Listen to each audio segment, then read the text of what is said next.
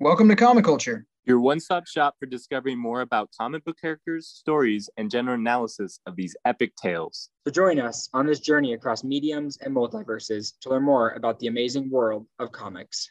I'm Trey. This is JoJo. And I'm Petey.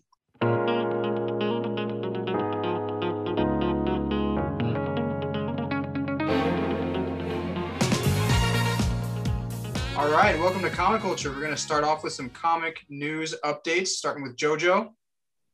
Yeah, so for me, the biggest news of the week was that they announced the pushback again of Black Widow, but it's an official date now. It's July 9th. So they're going to make that available on Disney Plus, kind of the premiere version like they did with Mulan and Raya.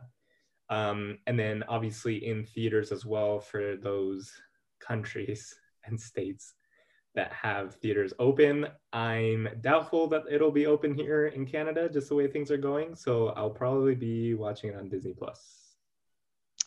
Yeah, sounds about right. As far as things for me goes, Infinite Frontier is officially in full swing. That's the new DC, I guess you could say, reboot that just happened. I'm currently reading a little bit of Future State. That was the event in January and February. And then we'll probably be talking a little bit about Future State. It started at the beginning of March, but the comics are kind of just starting to get rolling. I just got a few of the new issues of that as well. So excited about that. Awesome. And then I just wanted to point out that the Black Adam movie is still rolling, and it looks like we have Pierce Brosnan's cast as Dr. Fate. So very much the like early 2000s heartthrob, but also a great fit for Dr. Fate. And if I'm not mistaken, this is not my area of expertise, but like an opponent to the anti-hero of Black Adam, if I'm not mistaken. Yeah, especially in that time, it'll be interesting to see what they do with it for sure. And most of my Dr. Fate knowledge comes from Young Justice, so I don't actually know how more well that follows the canon. It's kind of an interesting take on the character. If you do like Dr. Fate, check out Young Justice. Is it season 1 or season 2 where he's kind of the big... Oof. I don't know off the top of my head. I just season 2. Yeah, just it's great. It all. He's in a lot of the older stuff too, like Superman the animated series, Justice League the animated series. It's kind of all over, and I'm excited to see them do a good live action take, because the last live action take I can remember was in Smallville, which was not perfect. I fell down a rabbit hole looking at who was played who in Smallville last night. That was fun. We can talk about that another day. We'll talk about that another day. We will not be watching the entire thing, though. Okay, section 1 of today, we're going to start with an analysis and recap of the Snyder Cut, followed by a breakdown of Falcon and Winter Soldier.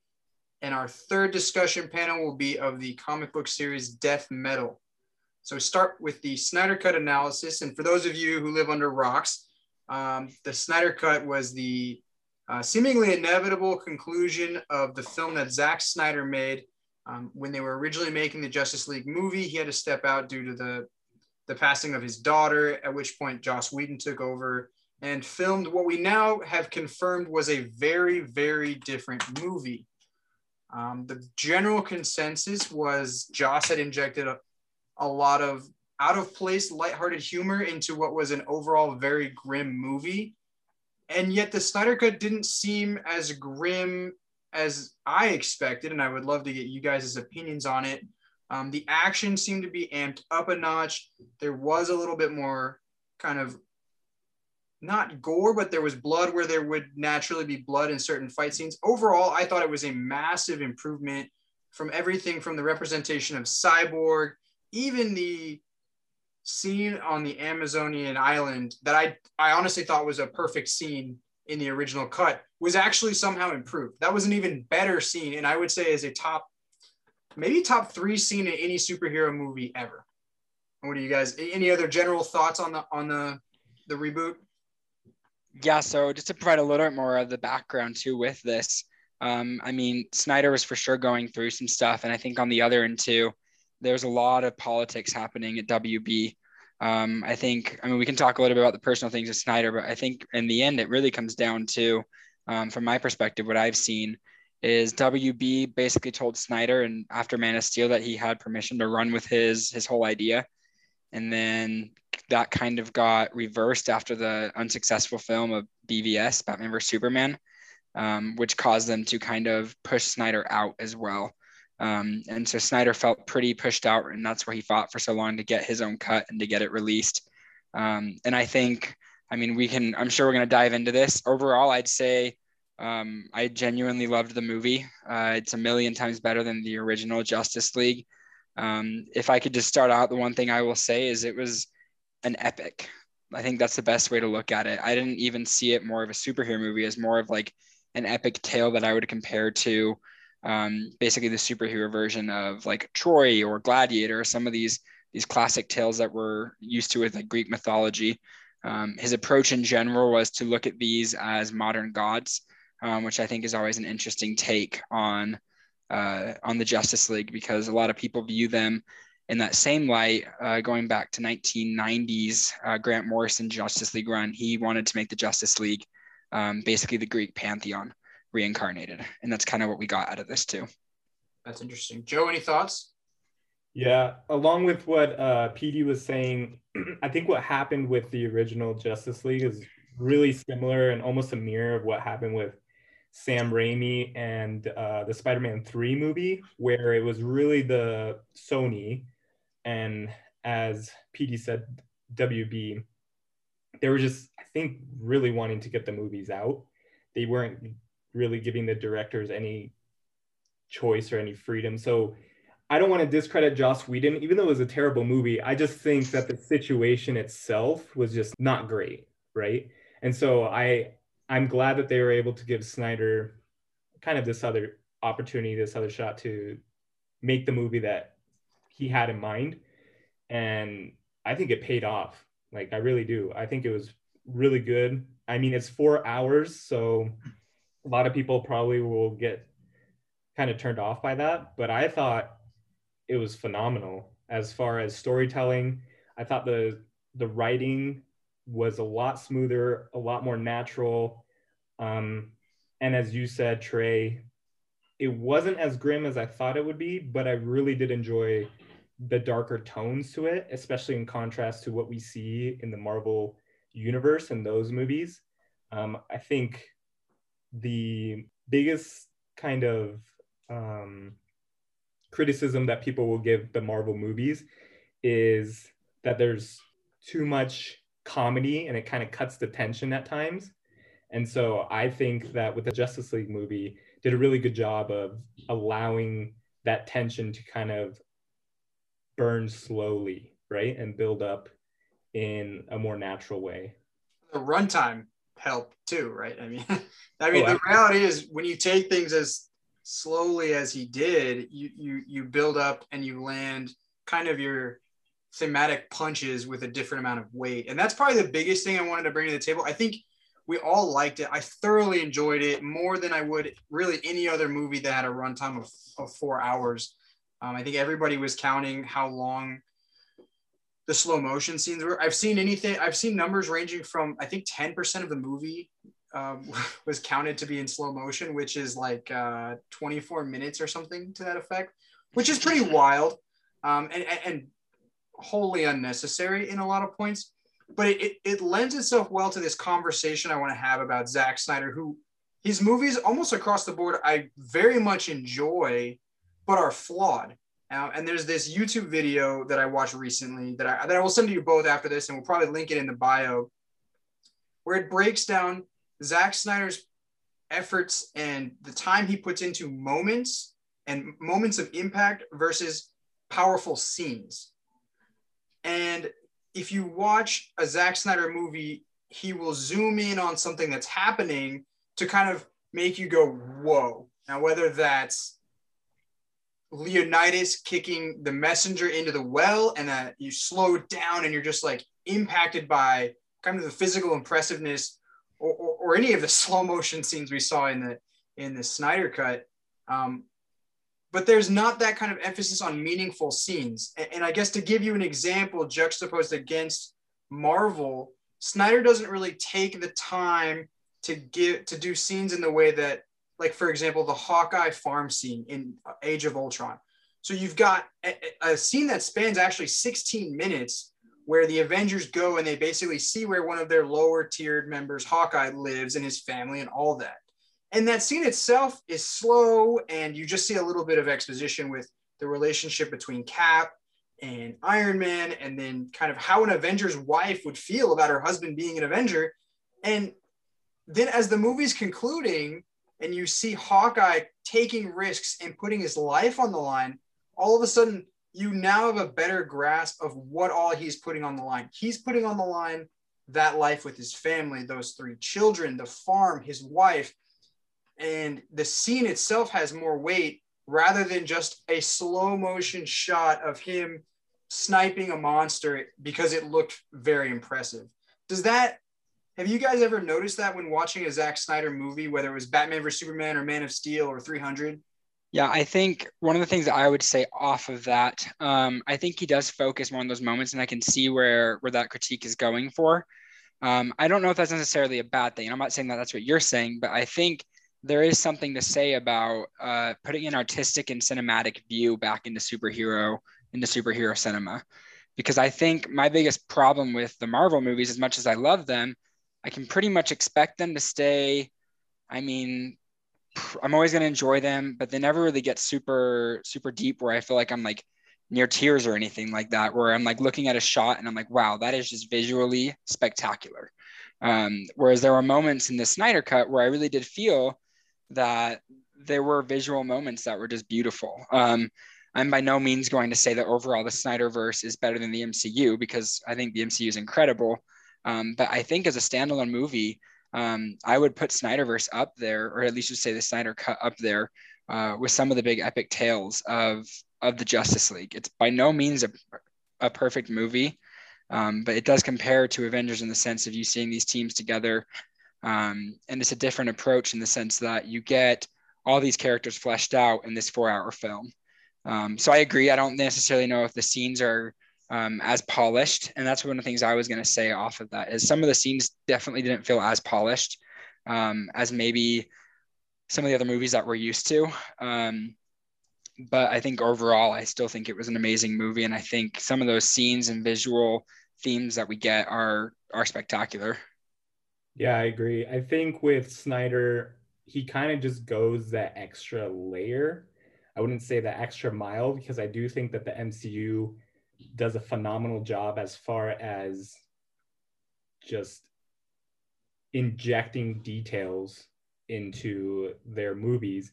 But I think Snyder, in a more like theater-like, stage-like concept, really wants you to feel emotions, as Piggy said. It'll be interesting to see. I don't know all of Zack Snyder's movies or films that he's been on, but it'd be interesting to see if he ever did like a series, right? Because I do think that the advantage of a series is that you can really take the time to tell a story, right? Through the span of a season, 2 seasons. Now, the issue with series, especially nowadays, is that most of them aren't directed by one person. There's just too much involved as far as production and stuff. There are definitely some exceptions, and we'll get into that when we talk about the Falcon and the Winter Soldier. I do enjoy what PD said, because I do think that Snyder does a really good job of pulling that emotion. And you're just more invested in it. Now, I will say, and Trey and I had talked about this, there's a specific scene, and sometimes he kind of just has you kind of guessing or questioning, like, why was that in there? Like, why was that kind of the focus? And that scene was when Aquaman goes back into the water the first time, and they're singing that Nordic song. Now, I looked it up. That Nordic song is specifically about this like mythical, almost lover type song, falling in love with this legend, basically. So I get that, but I think that it was just too focused on the fact that she was just sniffing his sweater. And so my initial thought was, is there an affair going on here? Is there going to be a kid in the future that's going to play a role or something? But which probably won't be the case at all. So there are certain moments where I do think, was that really necessary? Like, does that really pull emotion? And yeah, I don't know. I think with that specific scene, it kind of left me more baffled than invested. Fair enough. with that in mind, and with kind of this increased screen time, which characters do you, let's rank it actually. Who would you say is the character who benefited the most from this kind of re-release, starting with Pete? Yeah, I think we're probably going to have a pretty general consensus on this for number one. I would say Cyborg benefited the most.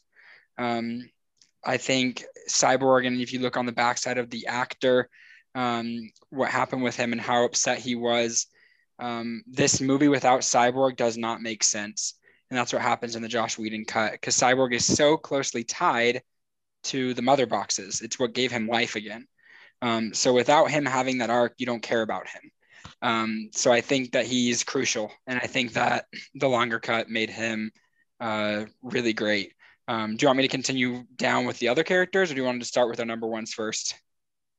Yeah, Joe, who do you think benefited the most? And then we'll kind of go to who benefited maybe second and then third, and then we'll move on.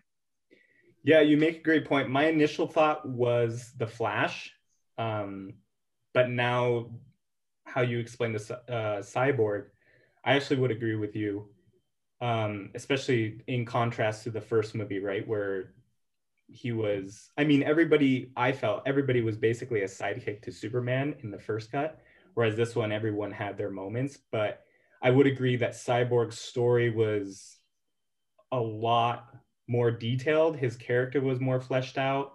I felt that he was probably the most relatable character as well, as far as the relationship and the grief and the sorrow with not only dealing with this new life of his, but the loss of his mother and, you know, the fractured relationship that he has with his father.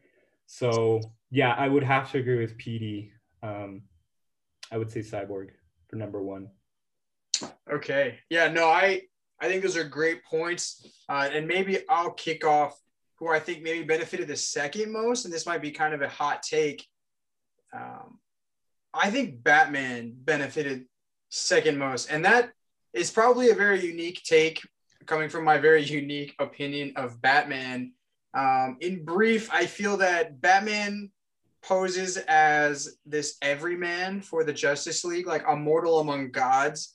And yet, personally, I find his status and stature just as unattainable as that of the Martian Manhunter. To be so affluent and physically capable and considered the smartest man in, you know, the universe, I've never related to Batman the way that I believe is intended. And I think Snyder took this unrelatable character and fit him into this team in a way that writers typically just don't do. I mean, he was clearly the last to every party in this movie. He was the last one to show up in a fight. Wonder Woman is going toe-to-toe with Steppenwolf and doing very well, while Batman is struggling to take out one parademon. There were several instances of that, which I just appreciated as someone who is trying to find a character to relate to in a movie about a team of gods, essentially. So that's probably a unique take that maybe not a lot of people were looking for, but I personally look for opportunities to relate to Batman and found several of them in this movie. Yeah, that is a very interesting take, because I was actually going to say, as far as screen time goes and individual time of characters being fleshed out, I think Batman actually had the least amount of time developed to his character. But I think that's astute of you to notice kind of the things that they did do with his character in those group scenes. I would say my number two, it might just be because of my personal aspect, and, you know, my preferences. I would say the Superman scene to me was honestly incredible. The scene that really felt fleshed out to me is when he is basically resurrected, and not the first fight, but when he goes to kind of discover himself again in the Kryptonian ship, and you see him looking at the costumes, and at the same time you hear him hearing the voices of his fathers. You hear Jonathan Kent, Kevin Costner, and then you also hear Jor-El, who is Russell Crowe. I mean, who can have better parents than that, right? But they just are telling him, and you hear these quotes that we've heard before, but at the same time, and then we see him take flight again, much like we saw him in Man of Steel. But it was more emotional too, because you see him come out of the ship and really understand who he is again. And so then you see him at the farm with his mom and with Lois. And I felt that it was just a reminder to everyone. My biggest problem with Batman vs Superman is I really didn't feel as much of a connection there. With Justice League, I felt like I got that again with Superman. That's interesting. I actually didn't personally put any thought into Superman's representation in the Snyder Cut, other than I thought his introduction to the final scene was really awesome, and wasn't personally able to remember how he entered into the fray, but really liked the kind of dominance that he displayed with the axe and just kind of shattering it in one shot. Joe, who's another character that you thought or benefited or did not benefit as we kind of close out this segment? Yeah, I'll go back to kind of talking about the Flash and why I thought it was enjoyable to see him kind of have his moments. In the first one, he's just kind of the comedic relief. And as I mentioned, I think everyone, aside from Superman, were kind of just like these side characters, right? These sidekicks to Superman is basically just a Superman movie. Whereas in this one, everyone had a specific moment or moments that were relevant into succeeding. And I think with the Flash, he had his obviously moments where it was funny and it was a bit of comedic relief, but he also had incredible moments, right? The first one where I loved the fact that the timing of getting the mother box to touch the liquid so that they could, bring Superman back, it wasn't perfect. So he had to adapt to that. He had to react to that. So I thought that was a nice subtle touch. And then obviously the end scene, I think cinematically, that scene was incredible, just being able to just barely outrun the destruction of the earth. And with every step, it's like coming back, right? And I think that was necessary, like 100% necessary to give him that moment. And then I love how it tied directly into Cyborg. So his moment backed up by Cyborg's moment was kind of Zack Snyder's love note to those actors and to the fans saying, hey, you know what? Like, these guys were not given their opportunity in the first one, and this is really what should have happened.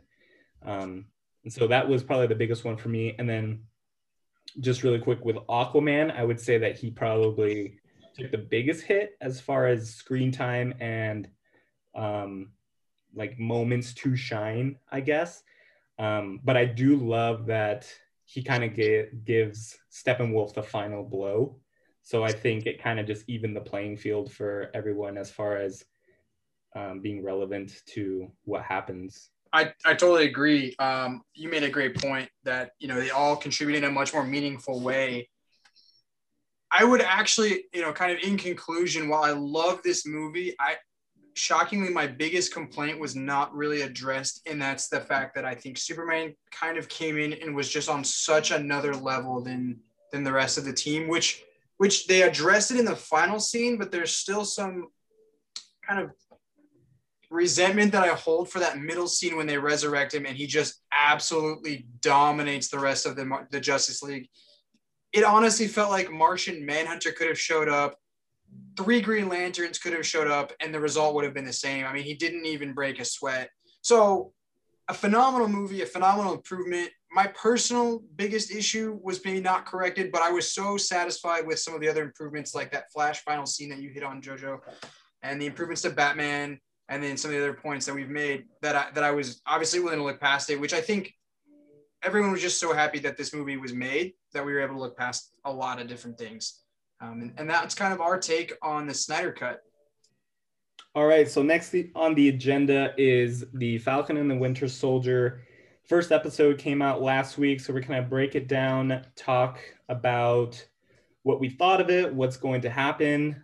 But before we get into that, I will never outshine Trey and PD when it comes to comics and when it comes to knowing these characters. So I have to take a different approach to things.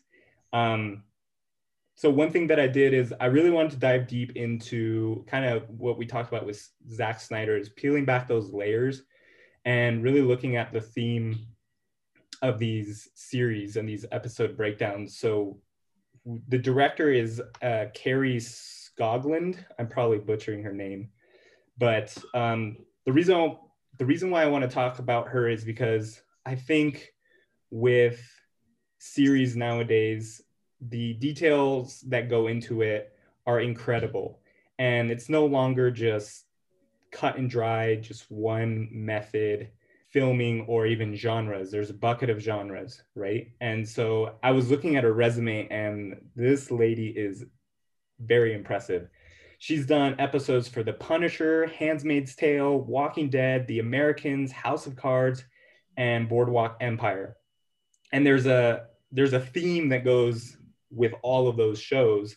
And we saw the same thing in Winter Soldier. And so I just kind of want to get your guys' thoughts first with, do you guys believe that with this series, is it going to be a more fleshing out of the characters, or are we going to find closure with Bucky and Sam, a mixture of the both? Is it just an action series to just draw more of an audience into the MCU? What are your guys' thoughts? Yeah, so I think I have two takes on that, or a couple. We'll see how many I get through. So I think the biggest thing that I noticed, first of all, was Sam's perspective. I think we're going to see a lot, and it's interesting you mentioned that Carrie has done The Punisher, because we see The Punisher as a character who is basically rejected by the government, and because of that becomes an antihero. And I think Sam is going to have a similar arc in the sense that he's going to realize how much frustration he has with the government and with the way things are going. So I think that's going to be my thing. I think we're going to see the most with Sam. And then with Bucky, I am really interested to see how they dive into his psyche. And I think one of my favorite quotes from the movie, to paraphrase it, is when he says, "I just went from fight to fight without ever having time to process anything or grieve." And to me, that hit me pretty hard. I mean, having struggled with my own mental health in the past, I think sometimes with life, we get into these moments where we just move on from one thing to the next, and we never have time to breathe. And to process kind of what's happening.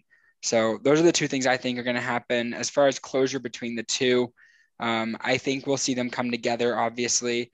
I don't know if we'll ever see them come together in the sense that they become super best friends. I think there's always going to be kind of that sarcastic tension between them. But I mean, that's how a lot of friendships are. So I don't think that's necessarily a bad thing. That's interesting. Yeah. I don't know if it's a lack of background knowledge, and maybe background knowledge would tell me exactly what's going to happen, but I am actually expecting them to become pretty good friends. I think they will kind of share that bond of missing Cap a little bit and kind of turn to each other, because they are in kind of an isolated world. They're really, again, kind of in the realm of the Avengers being gods. Again, they're kind of men among gods, and they kind of have their place on a little bit of a lower pedestal. Initial thoughts on the show. I thought it was interesting.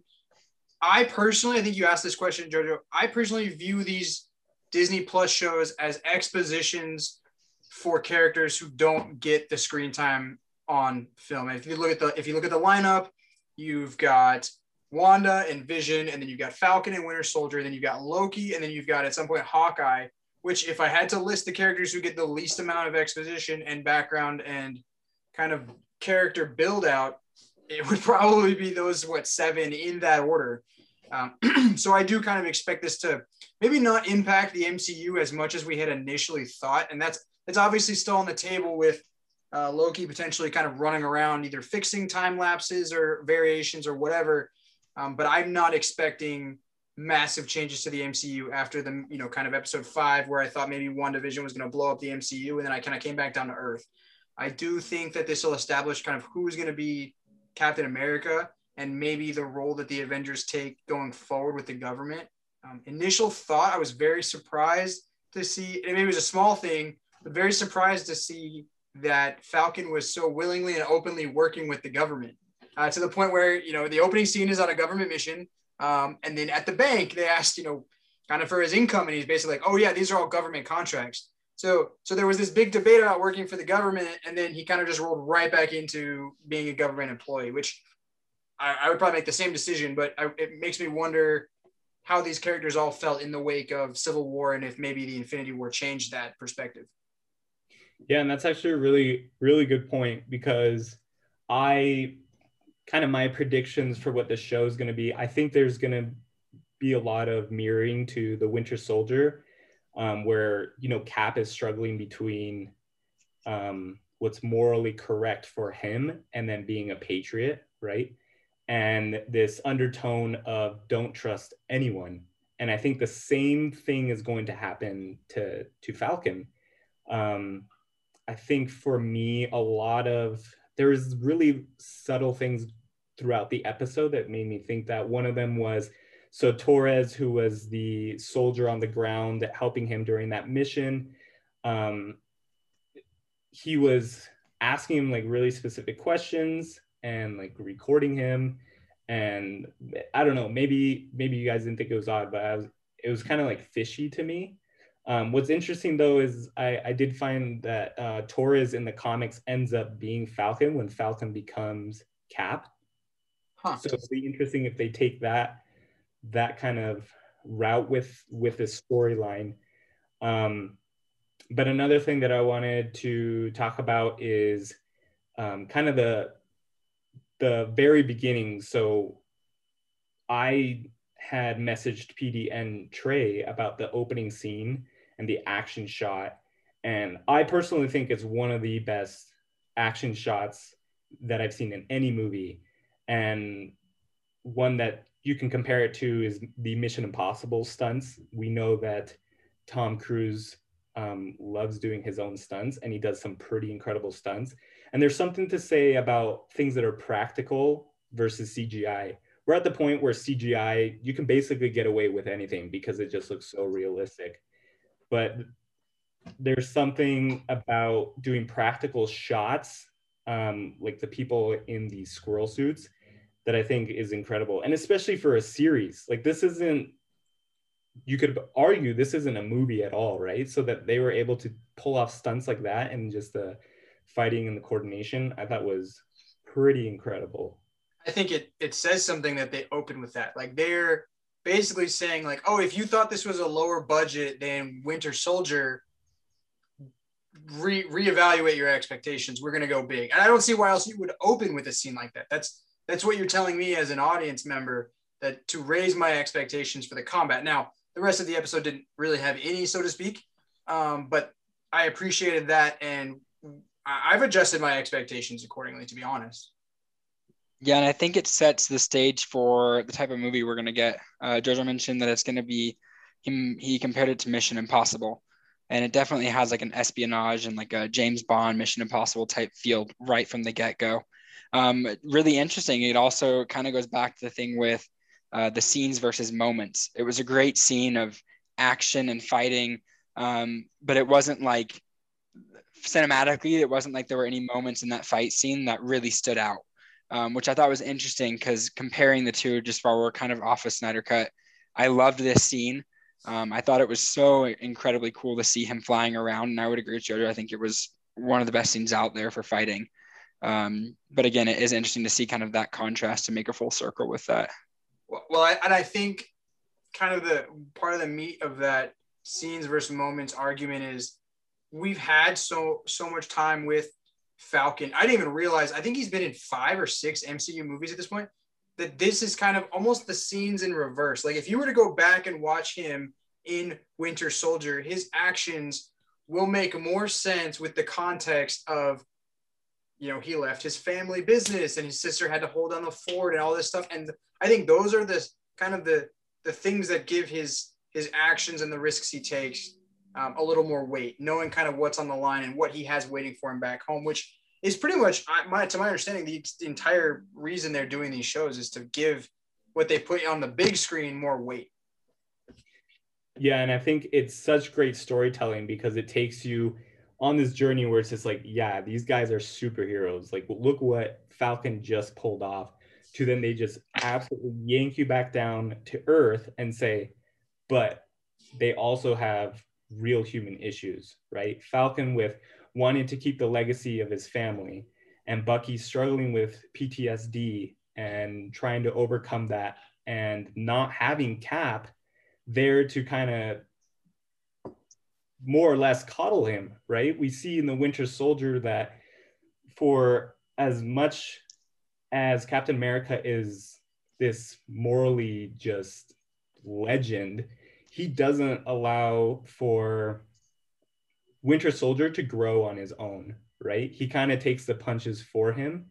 He kind of takes away the opportunity to go through that sorrow, grief, and then also to just confront Tony Stark in what happened in the past. It was all done through Captain America, and that took it away from Winter Soldier. And now we're seeing the Winter Soldier is absolutely alone, right? He doesn't have anyone, and he struggles. He's trying to do it. He's trying to keep those three rules, right? But you can tell that it's not very easy for him.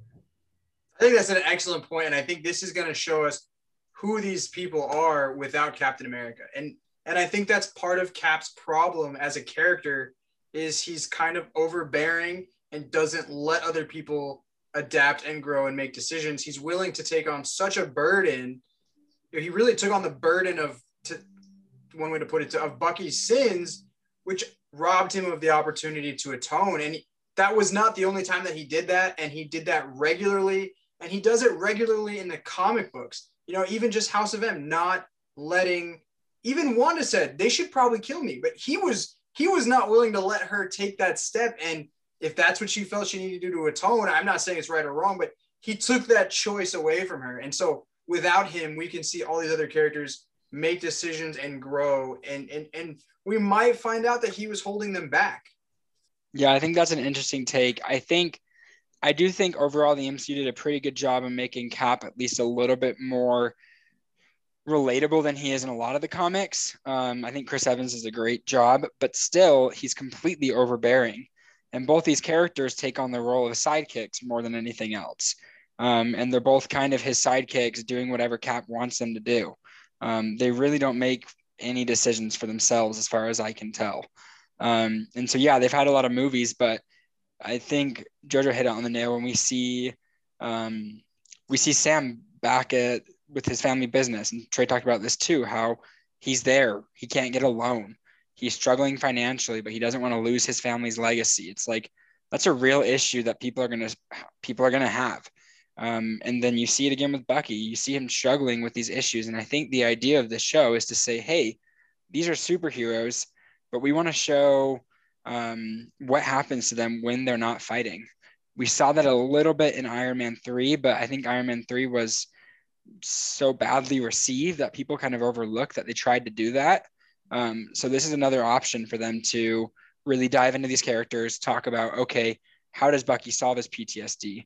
How does Sam basically survive without these government contracts keeping him alive anymore? To kind of just wrap this section up, let's just talk about the new characters that were introduced. So I touched a little bit on Torres. We don't know much about him except for the fact that in the comics, he does kind of take over Falcon's role. I guess the biggest one, she really hasn't been introduced yet. So we have the character who's the Flag Smasher, who's this person in the comics that is in the belief that no borders, no, government is really necessary and that the world's better off without it. Conspiracy theorists will probably jump on this, but it's similar to the New World Order. I won't get into that, but you can look it up if you want.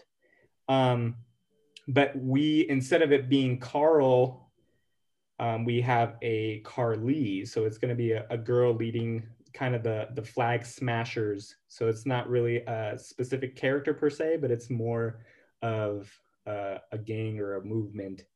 And then we obviously have a U.S. Agent. So, and I think with the last little bit here, I do want to go into the U.S. Agent, kind of what your guys' thoughts on it are.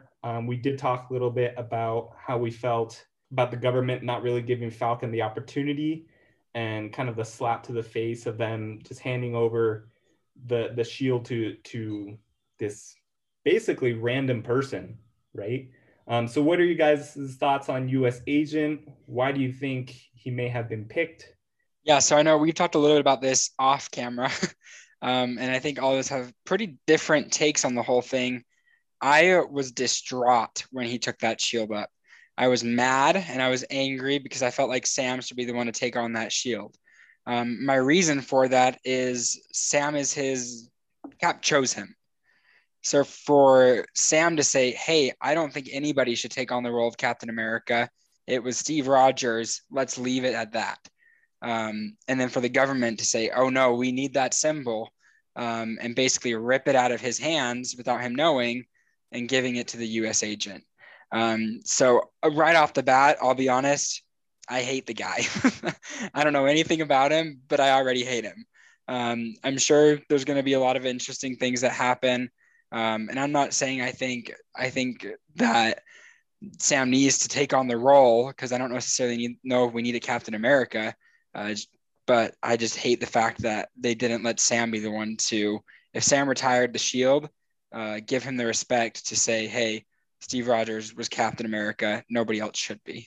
So I'm going to make a couple of counterpoints. I think that Captain America suffers from a lot of the problems that the Utopian suffers from in creating an over-idealized figure and characterization of what it means to be Captain America and to kind of hold that mantle.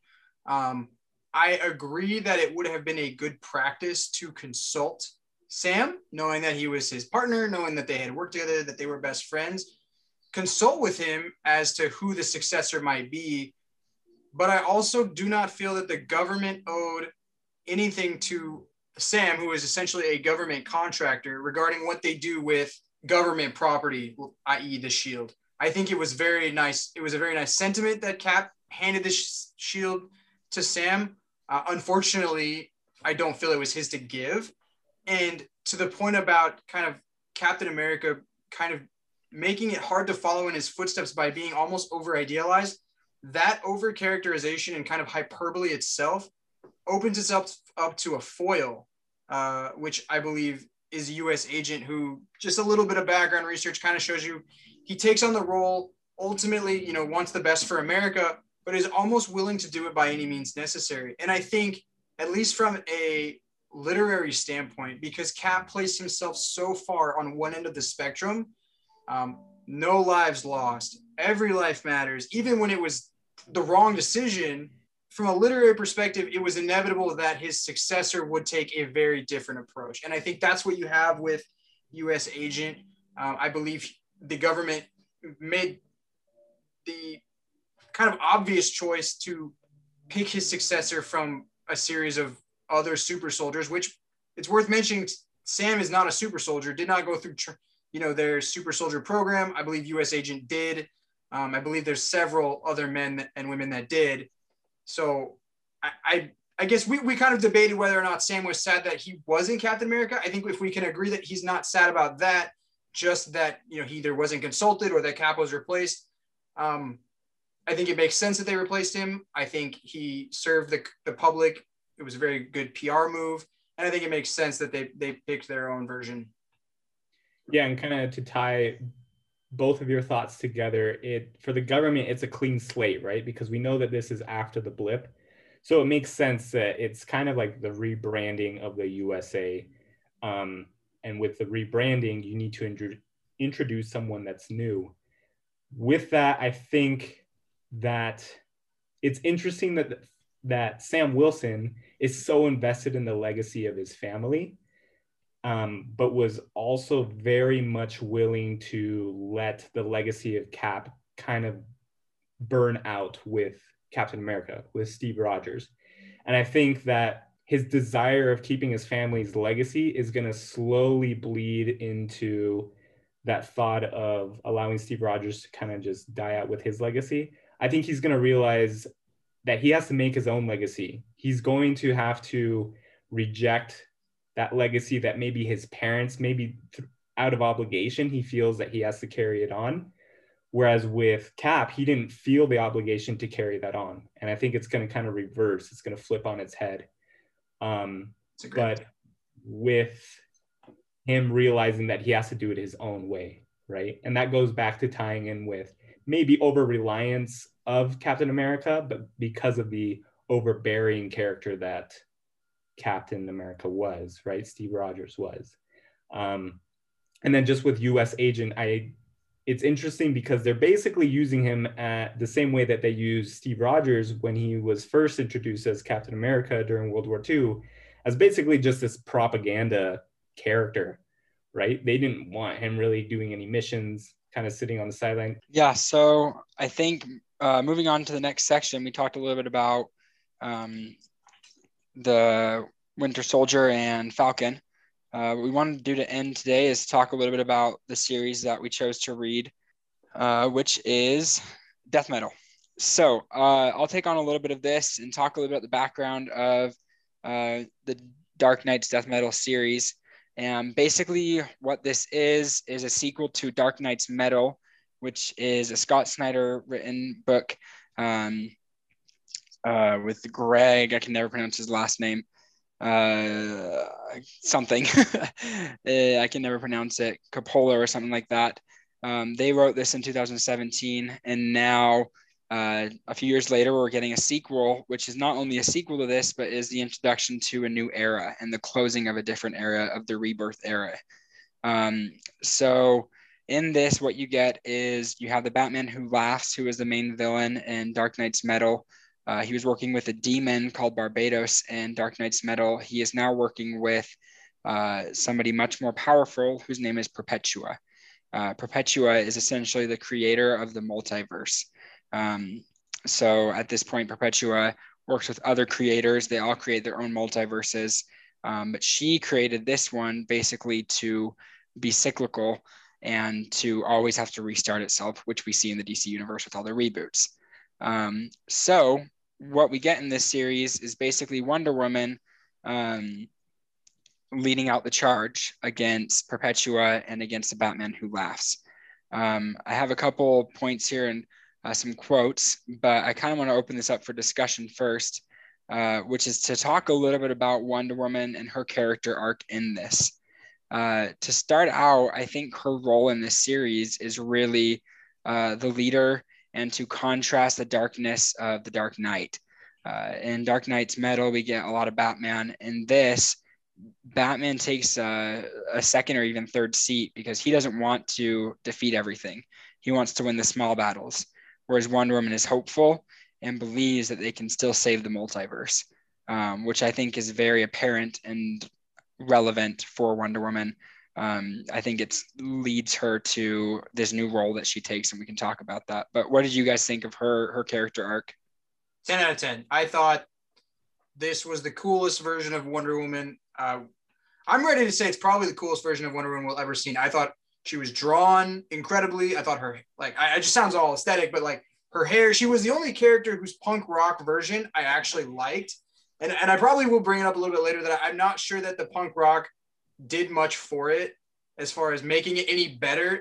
It was a thematic thing, but as far as I actually really enjoyed that component of her personality, as well as even the chainsaw, which chainsaws tend to be very extra unless there's zombies involved, which I guess there were technically, but I thought she was awesome. I thought for everything from the scene where Lex describes how Superman's the optimist, Batman is kind of always fighting off the evil, and she just wants to shoot straight. She just wants the truth. I thought that panel was infinitely clearer and more powerful than the entire 2 hour and 46 minute runtime of Wonder Woman 84. And it was trying to say the same thing. And I just think it was spot on. It was awesome.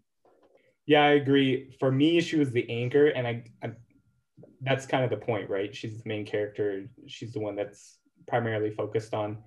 But I really enjoyed how she goes from basically this irrational character that kind of just acts on impulse, and then she goes to being the leader that everybody needs, right?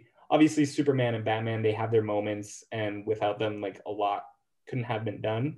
But I enjoyed the journey of seeing Wonder Woman going from this person that acts out of compulsion versus this person that really is driven and anchored by her belief in truth, right? And then that's the saving grace. That's what ends up saving the future for them. Yeah, off of that, I think often with the Trinity, which is a DC comic term we hear a lot of with Batman, Superman, and Wonder Woman, Wonder Woman often gets kind of the short end of the stick between Superman and Batman. And you can talk that up to machismo or whatever you want. But in the end, it happens. So this story was putting her in the highlight. Whereas, I mean, I'm a huge Superman fan, but I did not care for Superman in this book. And the fact that they could make me, a Superman fan, really not care for him, he was fine, but Wonder Woman was the star. I want to talk a little bit more about the end of her arc with the issue 7.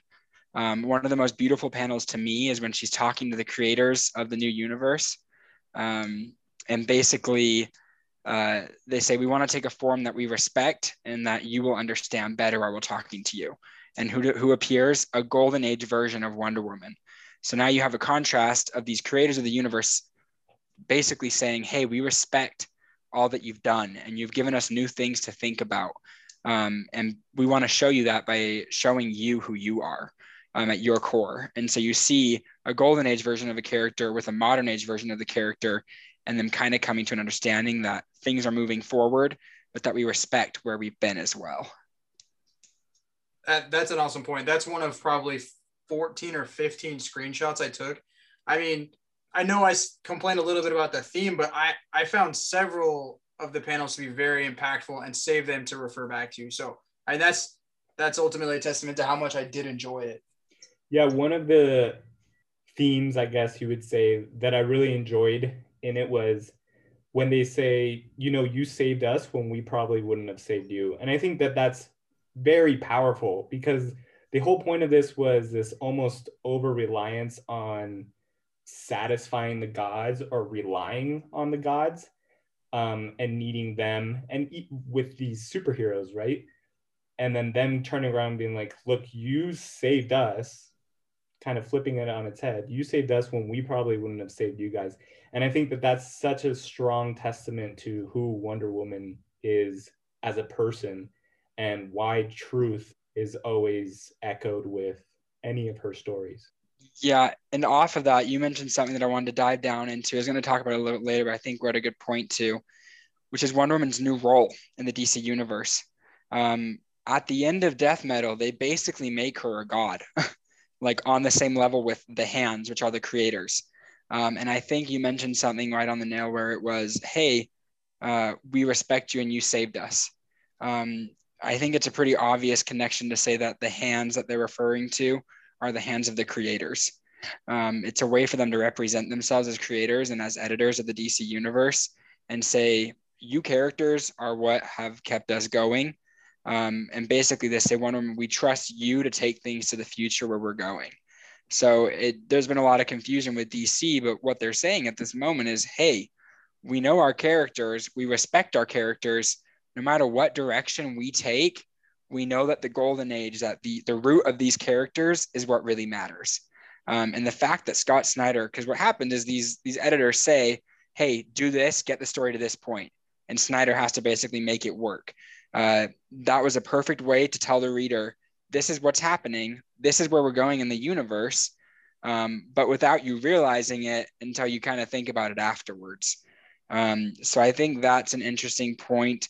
As far as the future of DC Comics, do you guys, at the end of this, I talk about kind of this infinite frontier and these new worlds that are created, which is the main world and the else world, and that everything matters. What are kind of your thoughts on that? I know it's a broad topic, but I'm interested to see what you guys think. So it's funny that the else world was represented as another of the many planets in the panel. What actually came just a few moments after you via text were explaining to me how the Elseworlds worlds works, which I thought was awesome, because I think that's such a confusing thing for people, but to actually like visually see that it's one of these many worlds where things just happen to get kind of crazy. So I actually thought that was a good way to kind of isolate it and then give yourselves the creative liberties to kind of go back and play around in this sandbox that you've created. As far as the future of DC, it's funny that you kind of explained Wonder Woman that way. Now she becomes a god, because I don't want to spoil too much, because I do think we're going to read this at some point, but Secret Wars ultimately has a very, very, very similar thing at the end of it with Reed Richards and the Fantastic Family. But my takeaway from that, and the consensus among other readers as well, was that when Reed Richards was kind of elevated to world builder by, again, like the same kind of thing, the creators, he's almost taking a hiatus from being on the pages. And he has, I believe there has been a pretty large absence since he's really had a running series and all that. So is your takeaway that, and Pete, having read, you know, a lot after this, is your takeaway that Wonder Woman is not going to be like a regular on the pages anymore? Oh, that's a good question. I think she will be. I think it's a little different where they want her to become the center of this universe. I don't know how they're going to do that because of how big of a power she's going to have. But I do know in Future State, there was another Wonder Woman. There's also another Superman and another Batman. So, I mean, they kind of explored new options. But as we're getting into Infinite Frontier, I haven't read it yet. I have it waiting on my shelf, so I can talk about this a little bit more afterwards. I will say this, on the cover art for the book, you see kind of that similar thing you see in Rebirth, where you see all the characters laid out. In this, you see all the characters, and you see Wonder Woman basically like her face in the sky. Almost like, I know it sounds super cheesy, but almost like a god in the back kind of watching over. So, I mean, you could be right. We'll see what they do. I honestly don't know. Jojo, what was your take on the whole thing? Yeah, so I will say I was extremely overwhelmed when I dove into the first issue. I was just like, I have no idea what's going on. Who are all these bat people? What is happening? And then Trey kind of touched on it, the theme of the death metal that didn't really interest me at the beginning, aside from Wonder Woman. And then as I read, I was just like, okay, I'm still lost, but again, my anchor was Wonder Woman, and I felt that as confused as I was, her story was clear as day. And yeah, towards the end of it, because as we've well established, especially with DC, like, I don't know much. A lot of the characters, I kind of knew of them, or I've heard of them, or they looked familiar, but I didn't know really anything about them. I didn't know anything about the Black Lantern, why Batman had the Black Lantern ring. It kind of made sense towards the end.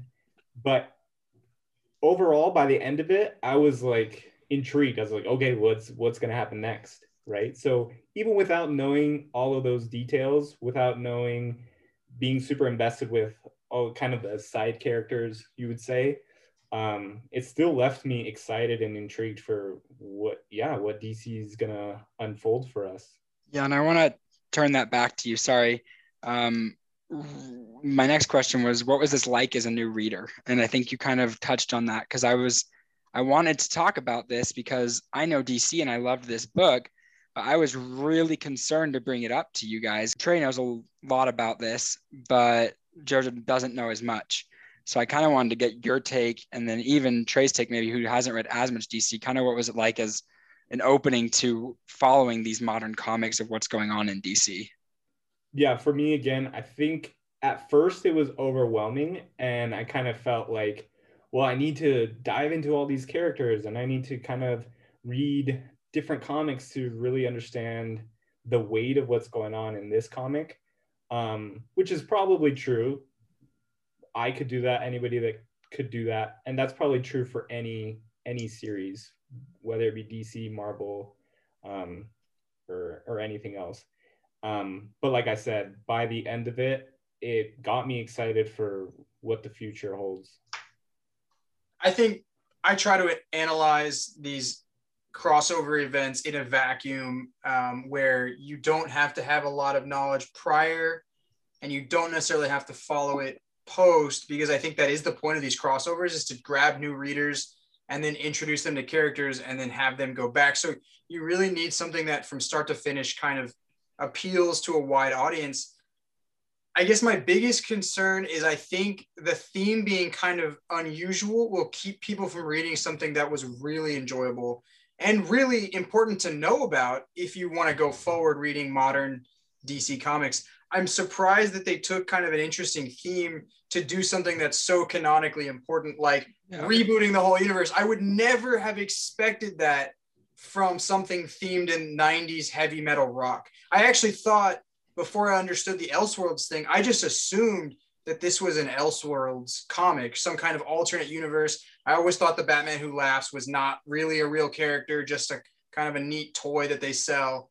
At the same time, I think it does have a lot of really powerful scenes that I wasn't expecting. And one of them, I don't even like the Swamp Thing as a character, but he really served as kind of this like moral compass, I felt, for Wonder Woman. And he had this quote that I feel like out of all the comics I've ever read, like this is one of the best quotes I read. I did not expect it from Swamp Thing in a comic where Wonder Woman has a chainsaw as a weapon. And he says, he's talking about plants, obviously, it's Swamp Thing. And he says, my point is, reaching for what we may never grasp, be it light or grace, is never wrong. And I think that is a super powerful message that transcends comic books. It really transcends any form of media that we should just apply to our daily lives, which for people who don't take comic books seriously, this is what you're missing. You're missing these moments of impact where the colors and the characters may be all ridiculous and shaped like Batman, but there's a message here that can help in your daily life. And for me, it didn't even matter what happened after that point. I was like, all right, fine. I love this book just from there. So that's my takeaway. I hope more people read it and are not turned away by the theme, because it really is a great book and a really cool way to canonically reboot a universe, like Pete said. Yeah, and you actually brought something to my attention with it being that 90s theme, which I thought was weird too, being such an important book, but it makes sense with the direction they're going, because they're now saying Elseworlds is a part of the universe. It still matters. So they're saying, yeah, this may be a different theme, but in the end, all comics, all stories, all of the crises matter. And I think it's a really interesting way of taking, I want to talk a little bit more about what you said too with these moments in comics. We have it with Wonder Woman and we have it with this Swamp Thing quote. We have these characters that have these moments, and that's what you really get out of comics. You get these, and these fun stories, you really start to relate to these characters. And even sometimes with characters you don't relate to, they still have these quotes that really hit you hard. And that's one of the reasons why we love them so much and why we have these discussions.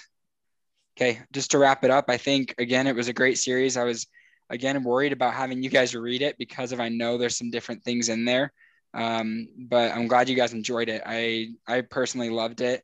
I have all the hard copies, and one of my favorite covers is actually of the Swamp Thing. It's all black, and then he's in there, and he's kind of has like this glowing material on him. It was a more expensive cover, but it was worth it.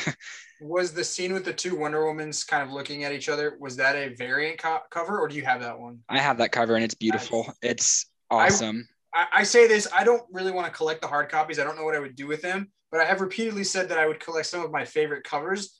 And if I get into it, I'll probably go back and look for that one. That's got to make my top probably 5 that I've seen so far. Yeah, it's an awesome cover. So moving on to kind of the last little section, just to talk a little about what we have going on next week. So our kind of, as you guys know, what we're going to be doing going forward is basically one character highlight, one episode highlight of what we're breaking down, which is obviously Winter Soldier right now and Falcon, and then a comic arc that we're reading or a series we're reading. So next week, I'll talk about what we're going to be going over. We're going to talk about Wally West for our character. And then obviously an episode breakdown of Winter Soldier and Falcon. And then we're going to be reading Heroes in Crisis next week. So that's kind of our take for what we're going forward. I'll let Trey and JoJo wrap it up.